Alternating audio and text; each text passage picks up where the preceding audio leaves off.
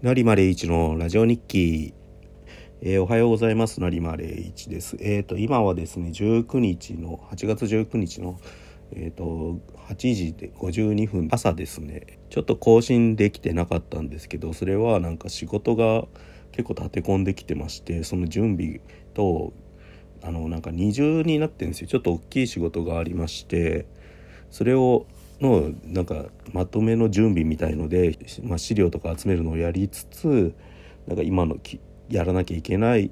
直近の原稿の締め切りにも追われてるみたいな感じで結構それ両方やってると何もやることができなくなってしまうんですよね。それでもなんとかジムとかには行きたいんだけどどうしようかなって感じであと暑いから外も出れないしみたいな感じでせめてちゃんと寝ようみたいな感じで気づいたら寝てるって感じです。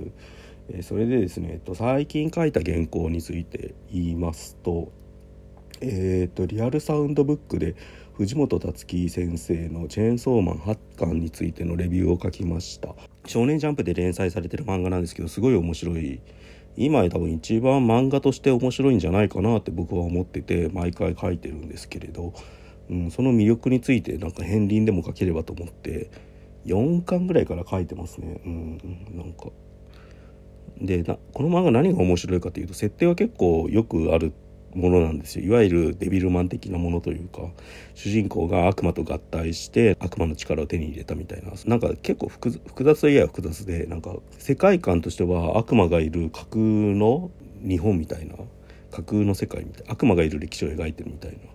だからデビルマンっていうよりはウォッチメンとかにもしかしたら近いのかもしれないですね。だから最初舞台よく分かんなかったんですけどどうやら80年代から90年代にかけてっぽくて携帯電話とかも普及ちょっとしてない。でそこで起きるなんか悪魔が当たり前にいる世界で起きてるなんか惨劇みたいなのが最初描かれて主人公のデンジ君っていう少年はもう出てきた時から片目がないとかなんか臓器を売ってるとかすごい設定ででなんかそれでもなんとかデビルハンター悪魔を狩る仕事をなんかポチタっていうチェーンソーの悪魔と一緒にやってるんですよね。でもなんか結局悪い大人に搾取されてて結局最後はゾンビの悪魔かなんかに食わされるそうになるんだけどそこでポチタと融合してチェーンソーマンっていうチェーンソーの悪魔の力を持っている人間みたいな存在になるんですよね。この世界にはなんか悪魔とデビルハンターと魔人と人間がいるみたいな感じになってるんですよ。その辺が結構ややこしくていつも書く時困るんですけど悪魔っていうのはあの超越的な存在。なんとかの悪魔っていう風につくですよ。なんか闇の悪魔とか。最初から出てくるのはトマトの悪魔とかなんですけど。あと銃の悪魔とか。要するになんかなんとかの悪魔ってつく時の言葉が強そうであれば強そうであるほどそれを聞いて人間が恐怖を覚えるような存在である悪魔ほど強く感じるっていう。だからで今のところは銃の悪魔が一番怖そうってみんな思ってるみたいな世界観なんですよ。だからトマトの悪魔とかは結構弱いという。何ていうんですか。言霊的なものが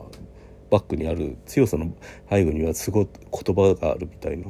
で魔人ってのはその人間の死体を悪魔が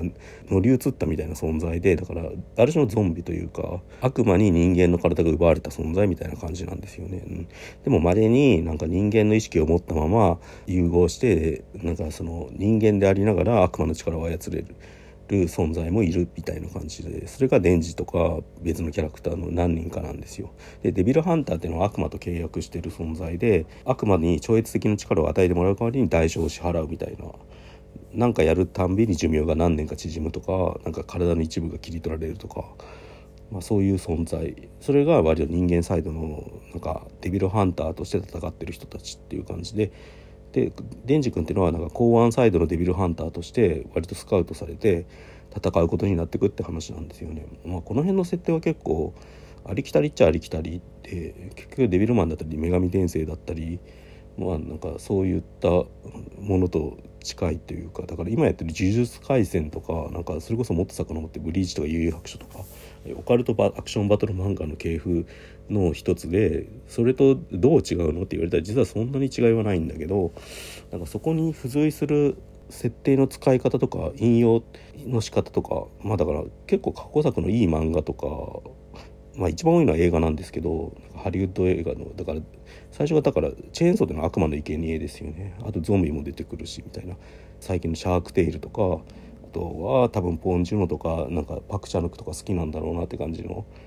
チェイサーがなんか好きみたいのをさ辰木先生が書いてたの覚えてるんですよね。最近では新幹線とかもそう新幹線とかコクソンとかもそうですよね。あの辺の韓国映画のえぐくてちゃんとエンタメになってるやつ。しかもなんか社会派的な匂いもするみたいなまあポンジュノが一番分かりやすいんですけどああいうテイストを漫画にうまく持ち込んでる漫画としてチェーンソーマンあるって感じで。でもう一個はもう圧倒的な描写力ですよね、まあ、それについてはリアルサウンドブックでも書いたんですけど特に7巻8巻の描き方がすごくて本当まあ話自体は結構シンプルで世界中からなんかデンジ君のなんかチェーンソーの悪魔っていう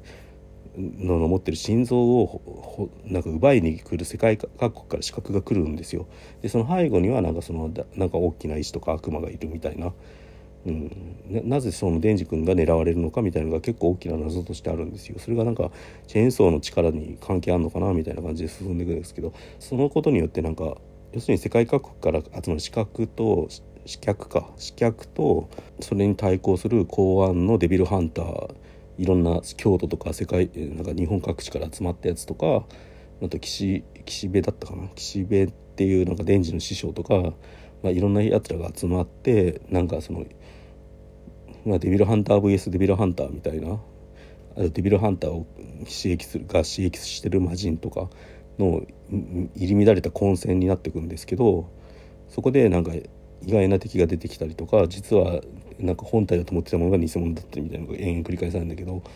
うん、なんかやっぱりこの漫画の花ってなんかその悪魔との能力をどうやって人が死ぬかっていうところでチェーンソーマンの78で言うとなんかいきなり首が吹っ飛ぶとか手が吹っ飛ぶみたいな圧倒的な力を使う敵が出てくるんですよ。なんか8巻ではなんか地獄の描写とか出てくるんですよ。だからそのくだりも唐突でなんか読んでて分かんないんですよ。なんでこうなったのかっていうのが。突然なんか地獄に主人公たちが巻き込まれてそこに行ったら空に扉がびっしり詰まってるなんか異界みたいな足元に誰かの指が落ちてるみたいなそのビジュアルだけでも結構圧倒されるんだけどそこになんか扉の一個が開いて闇の悪魔っていうのが現れるんですよね。でそいつがなんかちょっと力使うだけでその場にいた本当主人公クラスの味方も全員両腕吹っ飛ばされるみたいななんかねその切れ方がやっぱなんかいななんつうんだなんかあっけない感じで音とかしないであっさりポ取れるって感じですごいえぐいんですよね。なんかそういうとこから始まって、まあ、紆余曲折あってなんか人間界に戻ったデンジがその闇の悪魔の力を取り入れた敵のやつと戦うみたいな展開になっていくって感じなんだけどもこんだけ絵で語れる漫画家って結構久しぶりなんじゃないかなって思いますよね。うん、だから昔大友克洋「アキラとか「ドーム」で知られる大友克洋がやっぱり漫画表現を更新したって言われた時はその圧倒的な超能力の見せ方で更新してったんですよね。なんかだから絵だけでどれだけ語れるかってところですごい多大な評価を受けてやっぱその後に何人もフォロワーみたいな人が続いたんですけどなんかやっぱちょっとその流れが2000年代以降ってもうちょい言葉によってだと思うんですよね。絵だけじゃなくてやっぱ全部使うっていうかゲーム的な発想ってだから設定とかパラメーターも細かく設定してみたいな感じででなんかだから「呪術廻戦」と対比するのがでも一番分かりやすいと思うんですけどあれなんか本当に言葉の比重が大きいというか細かいパラメーター設定してそこでどういうふうにバトルが展開されてるかっていうのをすごい見せてくっていうなんかその分だけ頭使う感じになってるんですけどあれはなんかどっちかというと富樫義弘とかの系譜でもあるっていうかあと福本信之とか、うん、それプラスアクションもちゃんと書いてるって感じで結構全盛りって感じなんですけど。だから辰木先生の場合はやっぱり絵が先にあるって感じがするんですよだから結構設定はなんかあるんだけど見せないみたいなそういううまさがあって。だから何べんも読まないと結構わかんないんだけどでも逆に替えが利かないんですよね。その漫画じゃないと絶対できないんで今やってる表現って。なんか映画とかアニメにしちゃうと時間表現になっちゃうんでページめくったらギョっていうみたいな感覚が結構再現難しいと思うんですよね。まあ、多分今後アニメとか映画とか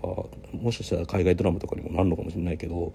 少なくとも今現在の漫画ならではの表現をどんどん更新してるっていう意味ではもうチェーンソーマン圧倒的でやっぱ漫画で読むべきだし週刊連載で読むべきだしっていうそういうリアルタイムのならではの緊張感が今一番溢れてる漫画なんで書いててすごい楽しいですねって感じです。というまあそんな感じですね今日は。えー、っとそうですねまた時間ある時にまめに更新していこうとは思います。なりまで一でした。